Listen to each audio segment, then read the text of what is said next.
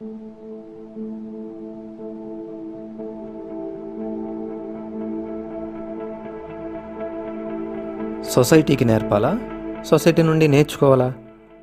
చాలామంది రచయితలు తికమక పడుతున్న విషయం ఇదే. కొన్నిసార్లు బొమ్మకి అటు ఇంకొన్నిసార్లు బొమ్మకి ఇటు దాక్కుని నేను కూడా రచయితనే అనే భావంతో బ్రతుకుతున్న మిమ్మల్ని చూస్తే రచయిత అనే పదం జనాల తొక్కిసలాట్లో చచ్చిపోతోంది. పర్యాయ పదాలని ఎప్పుడో వలస పంపించారు. మన పూర్వీకుల నుండి మనకు వచ్చిన సంపద భాష. ఇప్పుడు జనాలు ఆదరిస్తున్నారు అని అనుకుని ఆ సంపదని నగ్నంగా నడిబొడ్డున నిలబెడుతున్నావు. నువ్వు రాసే రచనలు నీ కుటుంబానికి నచ్చుతాయా? అది వాళ్ళ భావన. ఇది నా ఇష్టం అని పురిటి నొప్పులతో ఉండే తల్లి గర్భంపై కొట్టేలా మాట్లాడకు.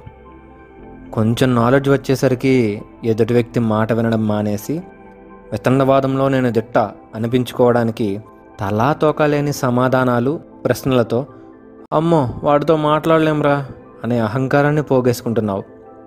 మాటలు నీ ఒక్కడికే వచ్చాను అనుకోకు. క్యాచి అనే శబ్దానికి అలవాటు పడి అర్థమే లేని ఒక పదానికి కొన్ని అక్షరాలను బలవంతంగా బలి చేస్తున్నావు.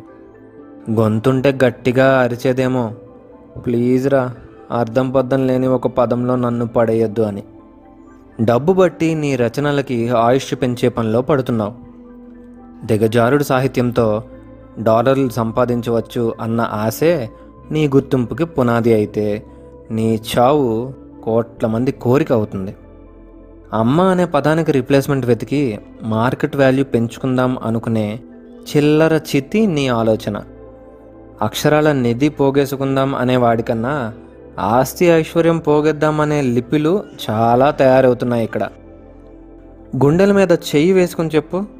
నిన్ను ఎవడైనా నీ రచనలపై వేలు ఎత్తి చూపిస్తే నీకు నచ్చదు కదా? నీకు ఉండే ప్రపంచంలో నీకు తెలిసిన బౌండరీస్ లోపలే నీ ఆలోచనలు పరిగెడుతూ ఉంటాయి. చనిపోదాం అనుకునేవాడికి బ్రతుకు తెరువు. అజ్ఞానంలో ఉండేవాడికి నిజం. గెలుపు మెట్టు ఎక్కిన వాడికి పునాది. ఇవి చూపించే రచనలు రచయితలు భూతద్దంలో పెట్టి వెతికితే కానీ దొరకరు. మంచి చెడు అన్నవి అరగంట ఆలోచిస్తే పుట్టిన విషయాలు కావు.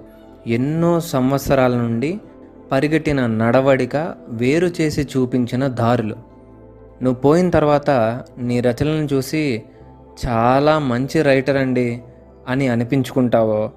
ఆ రోజుకి అక్షరం అన్నం పెడితే చాలు తర్వాత దాని ప్రస్తావన నాకు అనవసరం అనే అంధకారంతో ఉంటావో నీ ఇష్టం. అదే అంటున్నా నీ ఇష్టం బ్రదర్. ఎలా రాయాలనుకుంటే అలా రాయు.